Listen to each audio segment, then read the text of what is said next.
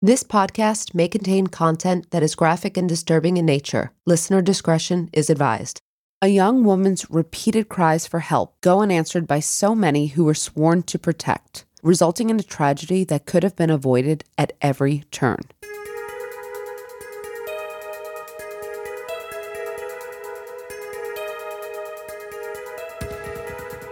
This is the Tiana Notice story.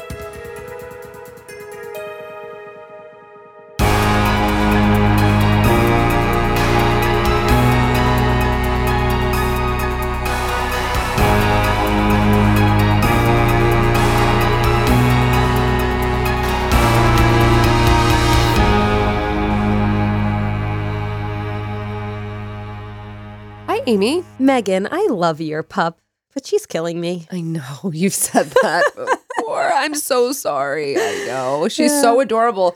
It's funny because it's like she almost knows you're allergic to her and she just wants to be. She won't leave me alone. No. no, she's she's beautiful. I love her, but if I sound a little stuffy in this intro, that is why. I'm so sorry. No, I uh, do adore Chloe though. She's my shadow. Let's post the picture of her on Instagram. Yes, we're posting a picture. Okay. Okay, You know, we like to meet all of your pups too. Yes. So I love when patrons come too and they introduce like their cats and dogs. Yeah, so last night we had a happy hour. We got to meet some of our furry friends. Jen, it was Jen. I remember she had like a span of her dog. There might have been a couple others too, Yes. but so much fun. We'll definitely post a picture. Everyone knows who Toby is, so Yes. we'll introduce Chloe to the gang. Megan, speaking of Patreon, we're finally at the point where we have quite the backlog of exclusive episodes on Patreon. How many do we have? We have just over a dozen with a new case every month. And next month is being picked by our patrons. You know, with those polls I do, Oh, I didn't know we had tw- already 12. we have 13. Time flies when you're having fun, right? Speaking also of patrons, we have some people we'd like to thank today. All right, we have Sully,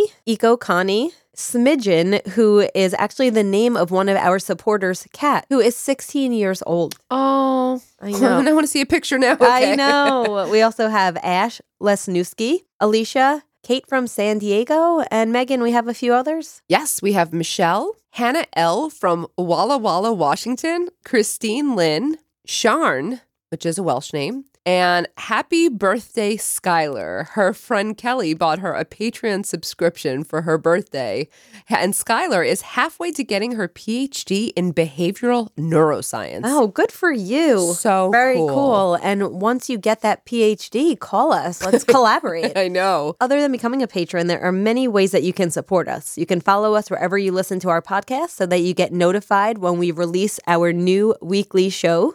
You can leave us a review, follow us on social media, and tell a friend. All right, Megan, what case are we talking about today? Today we're covering the Tiana Notice story. Don't know that one. You will soon. And now I'd like to introduce you to Tiana. Tiana Angelique Notice was born on February 4th, 1984, to Alvin Notice and Kathy Lewis in Connecticut, where she was raised. She had three brothers, Tyrone, Terrell, Christian, and while her parents separated at some point, her father married again, and Tiana had a stepmother, Veronica Notice, and then a stepsister as well. So she had a big family, and she was close, reportedly close with all of them. Tiana was an extremely intelligent, vibrant young woman who studied political science at the University of Hartford for her undergraduate degree. She then went on to pursue a master's degree in public policy and communication. Tiana was one semester away from her master's degree and she reportedly loved academia. Beyond that, she also worked full time as an admissions counselor at another school, but she was incredibly diligent and self sufficient and way more so than I was, just so you know, at 25, probably. She was very close with her family, as I said, and her friends, and church was a huge part of her life as well. She was religious. In October 2007, Tiana met 27 year old James Carter Jr. through her MySpace account. You know, that's how me and Alan started talking. No. Yeah. What are you talking? I thought you went to camp together. Yeah, but we hadn't spoken in several, several. I knew him when I was 13, and then we re met on MySpace. Are you kidding? No. I actually didn't know that. I never had a MySpace account. What was the difference? Like what? What MySpace was just? I, I don't Do really you remember Friendster? No, No. It's like Facebook. They're Okay. all like they're all early iterations of Facebook. I don't know why MySpace went out, but that's fine. Back to the story. Even though Tiana wasn't actively looking for a relationship, she just had a recent breakup. with a long term boyfriend of five years. So it was, you know, serious. But she did begin to exchange messages with James, and eventually she agreed to go on a date with him. On this date, he said that he graduated from college, worked as a manager at an insurance company, did not have any children yet, and owned his own home. Why do I get the feeling he lied about some of that? Because you're very smart, Amy, because you're intuitive. He told Tiana that he was also very involved with his church, which was so important to her. And James would often attend church with Tiana. So in the beginning, it was really good. How long were they dating for? Yeah, that's why I said in the beginning. Okay. But the happy times would not last very long. So they dated for about a year. The trouble really began when James was arrested for a domestic incident involving a previous girlfriend, and he was convicted and sentenced to five months in jail. Hmm. Tiana didn't leave him though, just so you know. James explained, you know, he said that his ex girlfriend showed up at his parents' house, caused a scene, was trying to break in. He had to intervene, and that's where the domestic comes in. Like, you know, he just mm-hmm. kind of pushed her, held her off. Okay.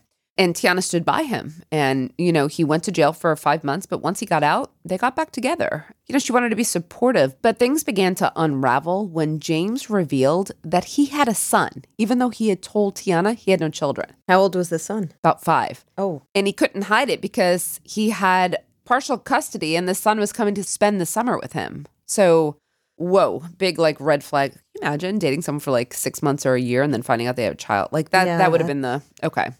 Tiana also discovered that when they met, James was out on bail regarding that domestic incident that he said. And in fact, she did some research and found out that he had a long history of assault and violating restraining orders against former partners. did she approach him about what she found? Yeah. I can't imagine he was happy. No, and Tiana, despite all of her support for James and her loyalty, it was all too much. But on top of that, she found out he was cheating on her. So, on top of all these Yeah. awful things, and she just decided that's enough. Like, I'm done. But there was kind of a silver lining for her, or something for her to feel hopeful about. So, it appeared that she was getting back together with her former long term boyfriend. Uh, His name was Robert, and they both wanted to rekindle their romance, and this was way at the end of hers. They only broke up because Robert was moving away to finish college, and she was devastated. And it, I think that was her one true love. And so, as things were winding down with James, she's finding like rekindling this romance. And so she was, you know, happy about that and hopeful. So she reportedly told James of her intentions and ended the relationship with him, but James was not taking no for an answer. He called and emailed relentlessly to the point where Tiana changed all of her personal information, deleted accounts, switched phone numbers, just everything she could do in an attempt to avoid him. Did she try to seek a restraining order? Oh, yeah, there's restraining orders to come. The relationship disintegrated so much that Tiana asked her best friend's husband to go with her when she was getting her things from James' place, you know, when you keep some things. And then James went to the police station and had a police officer escort him to retrieve his things from her house Just to make a scene? you know, he reported that she was, he said like she was crazy and violent and he wanted to document it and he didn't want to go alone. He was fearful of her and she was like appalled, obviously. Sounds like he's starting to plant a story. Yes, that's true. Then in January 2009, James was back at the police station again asking to file charges against Tiana, claiming that the two of them had a physical altercation. But of course, he didn't have any injuries. And after interviewing Tiana, the police found no probable cause to arrest her. But Tiana at this point was well aware that she had to protect herself against him. So Tiana applied for a temporary restraining order, which was granted, and James was served with this order. It extended to family and friends, but it was only temporary at this point, and temporary lasted for two weeks. So Tiana would have to go back and apply for an, an extension for either another temporary or permanent order. Do you know what it takes to go from temporary to permanent? Like, why not just get a permanent? I'm not sure to be honest. I really don't know in this in this jurisdiction what the, you know, what the cause was, but I think that oftentimes I think they are temporary and and then you do apply for a permanent, you know, restraining mm-hmm. order. So just the next day after this temporary TRO expired, Tiana received an email from a woman who she didn't know, and this woman was furious that she had taken out a restraining order on her boyfriend, James. And this woman's name, just so you know, is Jessica Banderas. Tiana was, you know, upset, told her to stop emailing her, but she sent several more emails that appeared threatening without directly threatening her. You know what I mean? Why would his new girlfriend care if it, it doesn't make any sense? You would think the new girlfriend would be like, oh, good, don't go near her. Well, I think she the the point here is that she's incensed. How dare you like take out like Yeah. you know make my boyfriend subject to this kind of you Yeah. know legal scrutiny and Mhm. whatnot. But Tiana was like really confused too because she'd never heard of or met this new girlfriend. She didn't know the name and she just, she just thought it was really bizarre. Tiana called the police to report this harassment and the police contacted James who appeared very cooperative, giving them all the information they would need to look into his girlfriend, Jessica Banderas. Then he applied for a counter temporary restraining order against Tiana. And he also asked that this protection extend to his girlfriend, Jessica Banderas. The situation ended up with both Tiana and James appearing in court, you know, regarding both of their requests. And the judge just granted both of them restraining orders. You know, at this point, Just leave each other alone. Right. So she granted them both six month restraining orders. I think hoping in six months from now, this will just be resolved. Like, mm-hmm. we'll just be done with this. Shortly after these orders are granted, James went to his local police department in Bloomfield, Connecticut, and brought with him what he claimed was a letter from Tiana saying she wanted him back, which would have been in violation of the restraining order. But Amy, it was the oddest letter, okay? I looked it up and I encourage people to. It wasn't like a letter you wrote or whatnot. It was a piece of paper with a printed photo, like her, like a snapshot of her, you know, like her Facebook profile or her MySpace mm-hmm. profile. And the letter was typed around this photo. And it just seemed really off. Even the police were like, this doesn't look like a letter someone wrote you. It looked like something he printed up and typed on to mm-hmm. like falsify. Mm-hmm. But the police followed up and they asked Tiana to come to the station and answer some questions. She complied and she spoke with the police, denying that she sent the letter and even voluntarily gave her fingerprints so that they can do fingerprint mm-hmm. analysis on the letter. You know, this is getting Sounds like a lot of wasting of resources back and forth with the police because I have a feeling that she's not the one who wrote the letter. So it looks like James might be wasting some people's time here. yes, wasted resources, good inclinations here. She wants to do everything she can to just resolve the situation. Then on February 7th, 2009, Tiana came out of her apartment where she lived and found that all four of her car tires had been slashed. Oh boy. Right. So she called the police, but she had no proof that it was James. You know, in these situations, you need some type of proof. So there was no arrest that could be made, but she was getting really scared. And, she had a boyfriend at this point, Robert. Right, she did. Uh, but he didn't live near her. Okay. He- they were still long distance, Oh, okay. planning to reconnect. But she was close with her her father, but she hadn't like alerted him. I'm to- sorry, she lived alone? Yes. Or- okay. Yeah. She hadn't alerted her father yet to the seriousness of the situation, but she did on that day. She told him, you know, there's an interview you can see that's done with him where he realized how serious things had mm-hmm. gotten and she asked him to come over and he did. He was also in corrections, a mm-hmm. high level corrections official. And he came over that day and installed a security camera to mm. record the outside of her home so mm-hmm. that they could catch him, you know? This was, again, the first point where he realized how bad things had gotten. And Tiana also looked into James's background a little further and found that he he lied about everything. I already kind of said this, but his whole life was a lie. Hmm. He didn't graduate from college. He didn't work where he said he did.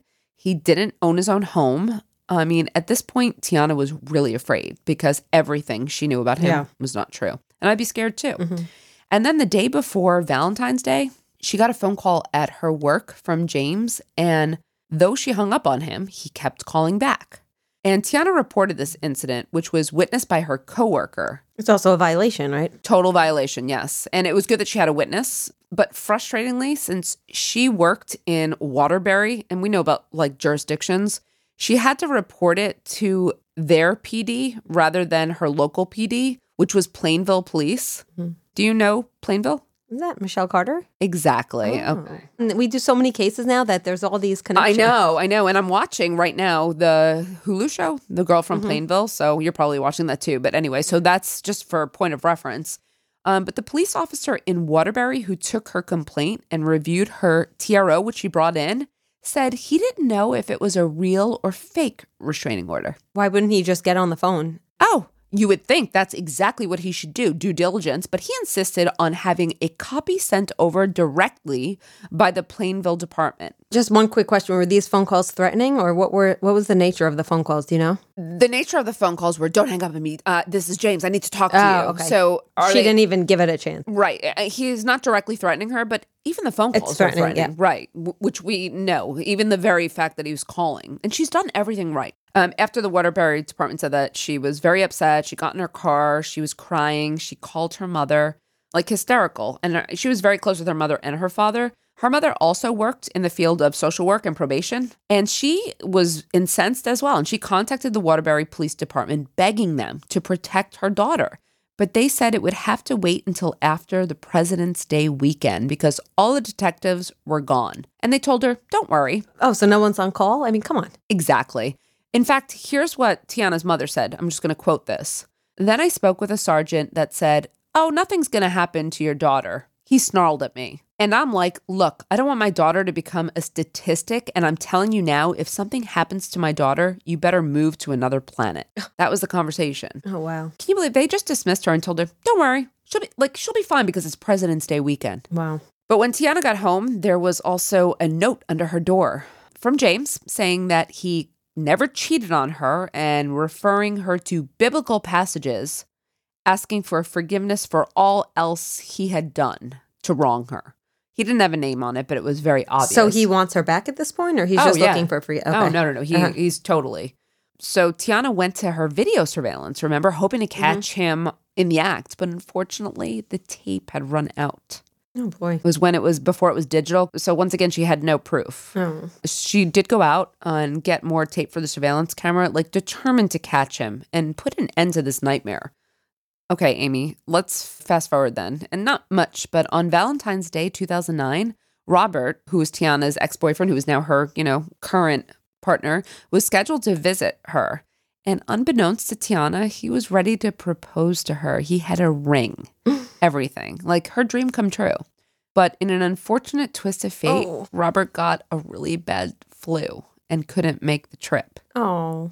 It's so sad. So instead, the two made plans to visit the following weekend, and he just planned to propose the following weekend. That same day, Valentine's Day, James also sent Tiana emails saying that he was going through, quote, a life or death situation and begging for her help and pleading with her to contact him, but not contact the police. But Tiana went right to the Plainville Police Department with the evidence of this latest infraction. She's got the emails. Yeah. She does, again, she's doing everything she should do, everything right. When she provided copies of the emails, the police said that they would arrest James for violating the restraining order. Okay. And she was totally relieved, like, Yeah. finally, okay? But instead of arresting James, you're not even going to believe this, a police officer from uh, the Plainville department called him to discuss the situation. And not surprisingly, James denied contact Tiana, saying it must have been his girlfriend, Jessica Banderas, hacking into his account and doing the harassing. Oh my God. Does she have a restraining order on Jessica? Does Tiana have? Hold that Okay. thought.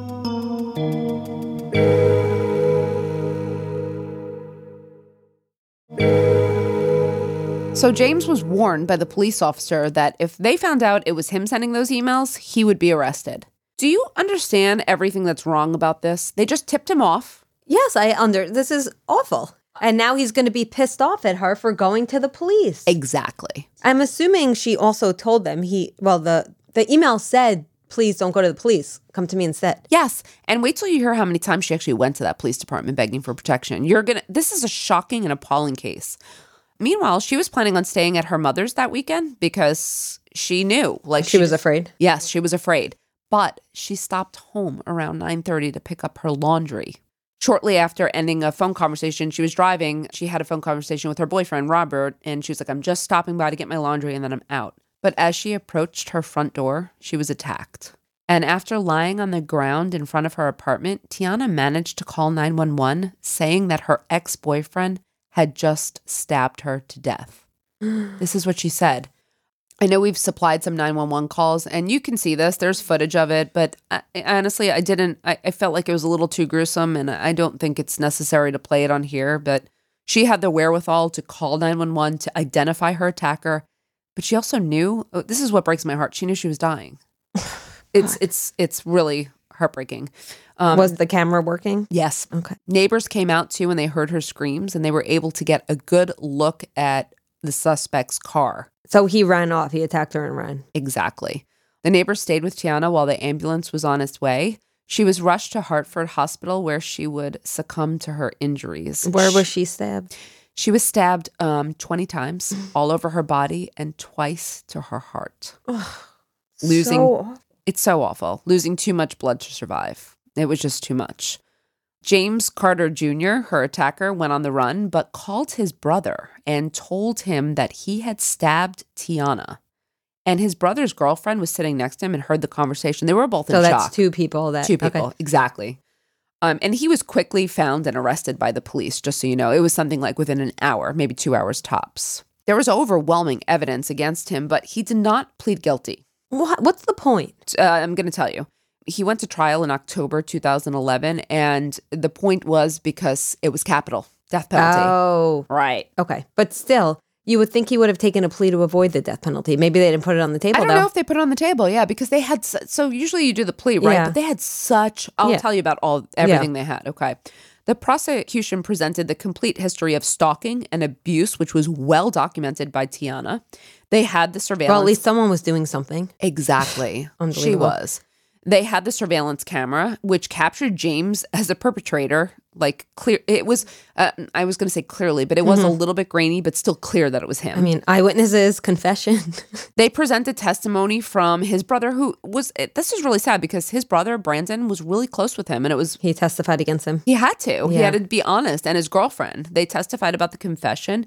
It also emerged, Amy. This is going to be the surprise that I don't know if you saw coming at trial. That there's no Jessica Banderas. You know the girlfriend. Yeah. The emails were from none other than James using a fake email address. I'm wondering what the defense was. The defense tried to use the extreme emotional disturbance claim. You've heard of this? So this is an affirmative defense where they're saying the defendant is saying, I did do this. However, it's because insert excuse. So the strategy at trial was not for an acquittal, but rather this reduced charge of manslaughter to EED. But the jury didn't see it that way at all. And James was found guilty of the first degree murder of Tiana Notice, and he was sentenced to 60 years in prison. So, Megan, again, this was in 2009. Yes. So he avoided the death penalty because Connecticut had the death penalty, I believe, up until like 2012. Oh, okay. I actually didn't even know that. So he did avoid the death penalty. So I don't think Connecticut has actually executed anyone since early 2000s, but it wasn't until 2012 that Governor Malloy signed a bill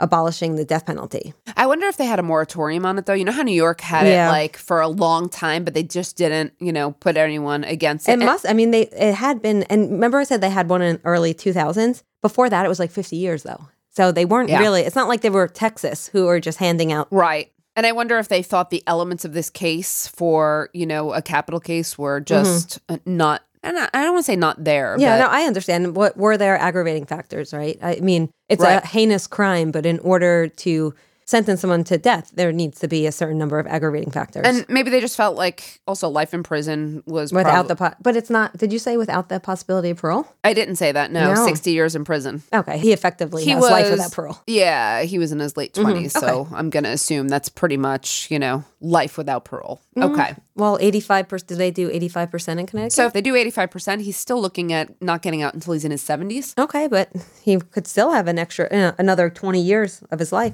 I guess so. No, you're right. Yeah. which I don't love. You know, I want to Yeah. see him do the full time. Let's talk about the aftermath, Amy, because a lot of things, you know, yes, okay, justice is served, she's apprehended, but think about everything I told you in this case and and what Tiana had done to try to stop this perpetrator.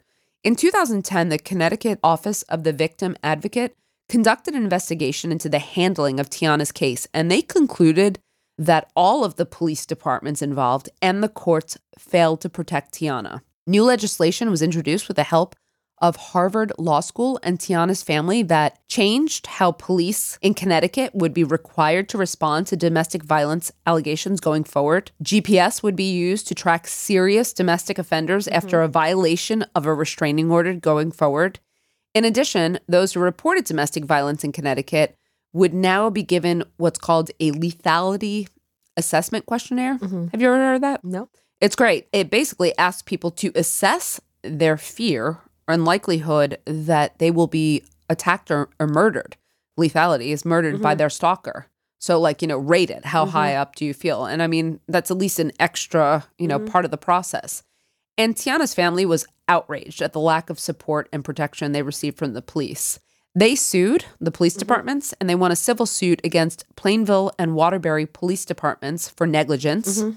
And they were awarded $10 million in damages, which they used to establish the Tiana Angelique Notice Foundation, which provides surveillance cameras to victims of harassment and domestic violence, among many other resources for those in fear. It's so horrible. I but it makes me so happy to know that she didn't I don't I don't like when people say they didn't die in vain, but my point is that there's a lot of positive outcomes. It Right. sounds like they were able to change the law and now Yep. they have this new foundation. Yes, and I will say, I mean, I, I watched the interviews with her family, and they, while grieving and tragic, they very much are positive about the changes going forward. And, and they did say, uh, like, you know, she didn't die in vain. Like, there were all these great things that came from the tragedy. Poor Robert. He probably blames himself. Oh yeah, I watched an interview with him, and he is such a sweet, kind-hearted soul. Like you mm-hmm. could just see the the life they would have had together. Mm. I, it's it's heartbreaking. Yeah. It really is. But there were again a, a lot of positive things that came out of this. So theory wise, James Carter was a lifelong career criminal in many ways, committing acts of violence. But also remember, he had a history of burglary, assaults. It just was lengthy. It's hard to know without having his whole profile what the origins were of this behavior because I, I couldn't actually find like that much. So it's hard to know what, uh, without having his whole profile, what the origins were, but it's very clear to me, at least I, I think, that he would have sustained violence and a lifelong offending, at least till he aged out of crime, which we've talked about. Well, he should have aged out already. How old was he? No, no, no, he was in his late 20s, I think. 18 to 25 is when it peaks. Well, it's when you peak, but you don't age out your Oh, late okay, thirties. like it's a, like a dec- Okay. yeah, like like Yeah. done done. Okay, Uh-huh. so I think he fits in Moffitt's category of life course persistent offenders by looking at his past offenses and the continuation of offending through the course of his life. Mm-hmm. Do you agree? Yeah, and then a similar theory would be the general theory of crime. Gottfredson and Hirschi, when they talk about people with low levels of self control and high levels of impulsivity, Yeah, it seems like he definitely had a deficit when it came to self control. I think he had a deficit as well. Mm-hmm. Um, but interestingly, I thought about that one, but I also thought he had the wherewithal to sit in our bushes and plan and and I see what you're saying. It wasn't like a crime of passion, so to speak. there was premeditation. But Yeah, I it- see it what was you're very, saying. But it was low level premeditation, Yeah. so it wasn't like he was thinking about it for weeks. Like he was triggered. So I, to your point, yes, he was triggered by that phone call, Yes. and then he just went. You know, but he did sit there and right. lie in wait a little bit. That's a So good point. I think about that too. What about social control, given that he didn't, doesn't sound like he had a job, he didn't have many secure attachments. No, absolutely not. He didn't actually go to church, like he said. Like he wasn't a churchgoer. So right? to- total lack of social bonds, and that's probably why you know he hones in on one person and like because he has got nothing else going Mm-hmm. on. He was also very good at manipulating the system, trying to paint Tiana as someone who was violent, who harassed him. He was trying to make her look crazy, quote, you know, in an effort to disrupt her restraining orders and also I think keep her in his life. I wonder if there were any techniques of neutralization in the sense that I wonder if he convinced himself that she was the problem. I think he absolutely did. And so it's denial of victim in Yeah. that sense. Yes, I, I think he did.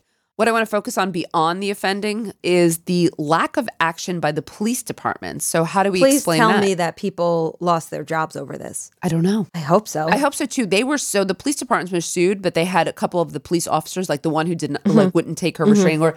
They were sued personally as well. Good. So they were negligent. so the police are not immune to civil action the way some prosecutors are and other officials. Yeah, they don't have absolute immunity, so they were subject to it. But I don't know if they lost their jobs. I knew that they, I know that they were found negligent, um, so I would assume so. But I didn't see the outcome in terms of their job loss. So, Amy, it's not necessarily a criminological explanation, but I think it's a cultural one of them not taking these threats serious enough. Do you think it has anything to do with the race of the victim? I thought about that. I did. I really thought about that, and I want to say no, but I know. I just want to be optimistic. I just know. wonder Yeah. if if she was white and the assailant is black. I wonder if the police would have taken it more seriously. or the assailant was white. Either way. What I'm saying is, I agree. Mm-hmm. I just wonder if any party was white. I, I did really think of that. And it's been quite a long time since the victim rights movement of the 1980s was introduced more punitive measures for domestic abusers and many more protections for women. But I think the problem still lies within the thinking of certain police departments where if a victim is not outright physically assaulted, it's just not as serious. Although it's clear cases like this illustrate how quickly things can escalate. You can't wait till after the holiday weekend. I mean, that was literally the advice. This Yep. officer said she'll be fine. Don't worry. I think there's a failure to understand the escalation, as you said, of these offenders. I mean, he was the perfect example. She documented the escalation. It was clear where this was going, and yet she was ignored. Just so you know, Tiana did everything right, obviously, at every step of the way. Her mother said, I don't know why they didn't take my daughter seriously. She went and visited the police station 33 times in six weeks. Tiana did? Yes. Oh, wow. I thought it was a lot just based on the handful that you mentioned in the story 33 times. 33 times with documented evidence of Wow. his violations. And nothing was done to protect this woman. The biggest tragedy here is how avoidable this was. Absolutely avoidable. I don't see how he was never arrested with all this evidence.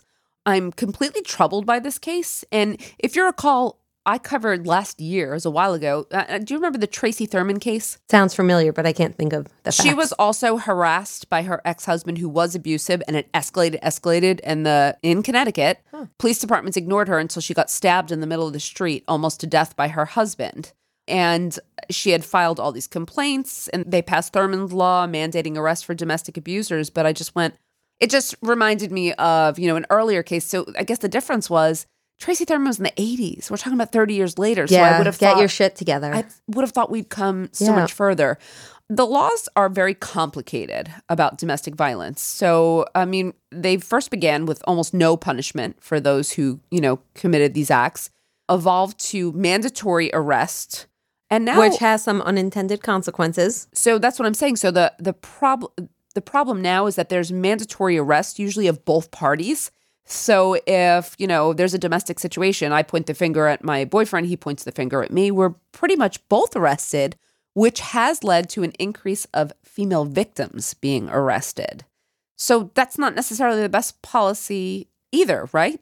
No, but I understand the sentiment I totally because it's not fair to male victims. Because historically, it wasn't seen that a male could be the victim of domestic violence, and we now know much Exactly. So I, better. I understand why, but Yep. as all policies do, Megan, I know you teach about this a lot. There's, uh, you know, unfortunately, we have to figure out a way to fix the part that's broken without causing further harm. Right. It's when we do like very broad policy Yeah. that's the problem because we throw the net on everyone.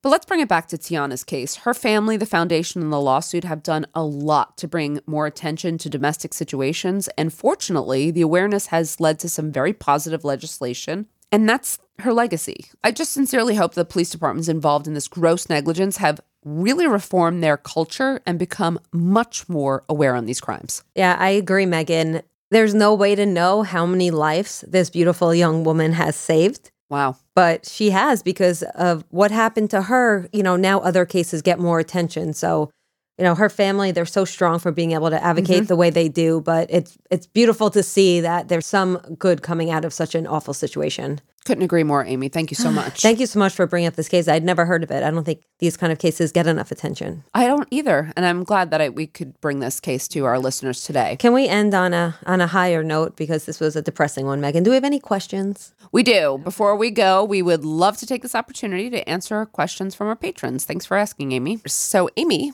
can you read us the questions? Yeah, so this one is from one of our brilliant supporters who is a speech language pathologist. So cool. And she wants to know if people in prison are screened for brain injuries and perhaps even connected with services, because as she correctly believes, that untreated brain injuries could be a significant barrier to a successful reentry into society. Brilliant. And yes, very success. It's a, a barrier at every state. What's the answer to that question, Amy? Overwhelmingly. I believe overwhelmingly no, they are not. I think this would come into play more so during trial when the defense is trying to potentially explain a behavior. That's absolutely true. However, since only 3 to 5% of cases go to trial, Yep. this is very rare. And no, prisons are not screening um they are not screening people coming in for brain injuries on a regular basis at all. Now, if you have an individual who's currently incarcerated who is displaying some behaviors that might indicate Mhm. or some behaviors that might be indicative of a brain injury, perhaps at that point. But even then, I mean, these Rare. are expensive,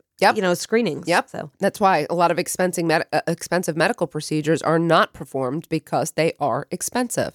yes, but it is very well established that traumatic brain injuries are very much correlated with criminal behavior. Absolutely. Megan, in your area, serial killers, what percentage of serial killers? Overwhelmingly, serial killers have had some sort of traumatic brain injury in childhood. Is that correct? absolutely. Yes, absolutely true. And just for our listeners who might not have heard us speak on this before, when an individual has a traumatic brain injury, we often see difficulty with impulse control, difficulty regulating emotions, and poor decision making, um, among other cognitive issues. Right. Thank you for the great Yeah, question thank and you the for that insight. question. Thank you. Um, our next question has to do with the Michael Peterson quote staircase murder. Okay. So this listener has a question about the Michael Peterson staircase murder. And this supporter says, Do you think he is guilty? And do you think he had an unfair trial? And I love that they say this, but I've always thought that he did it. But after listening to your podcast, I feel like I might have some doubt.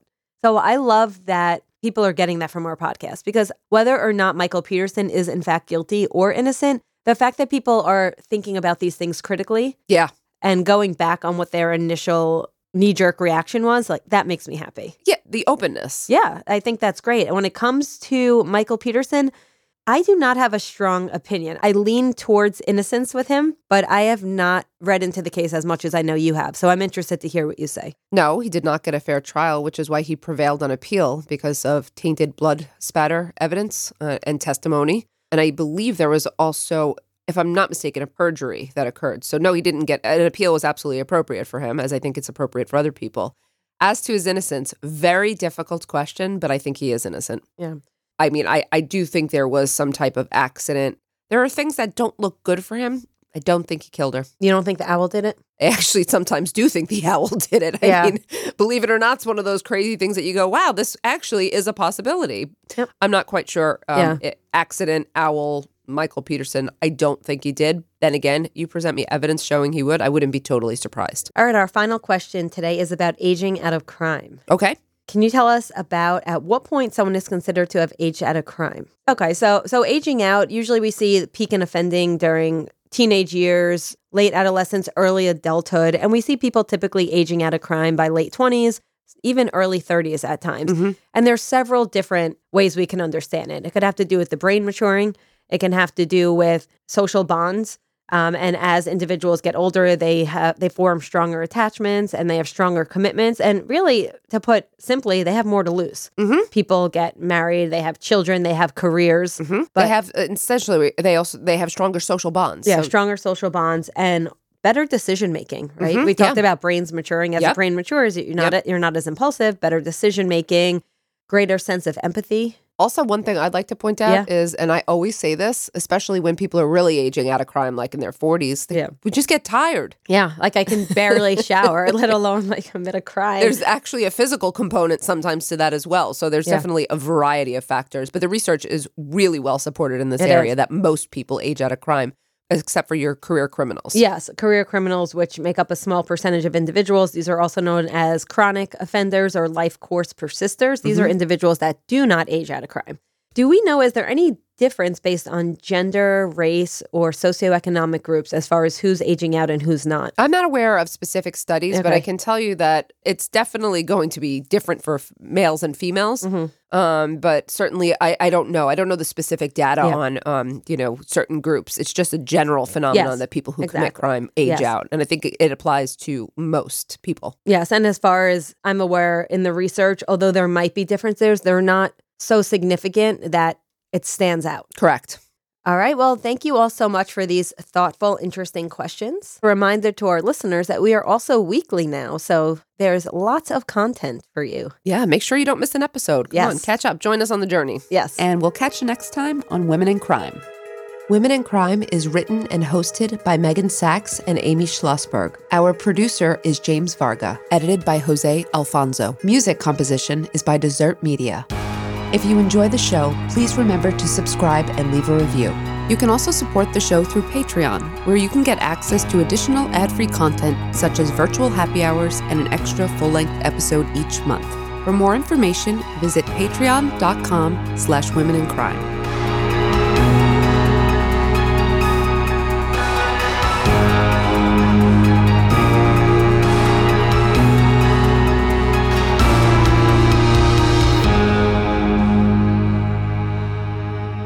Sources for today's episode include an episode of Deadline Crime with Tamron Hall, The Washington Times, True Crime Daily, and Current.com.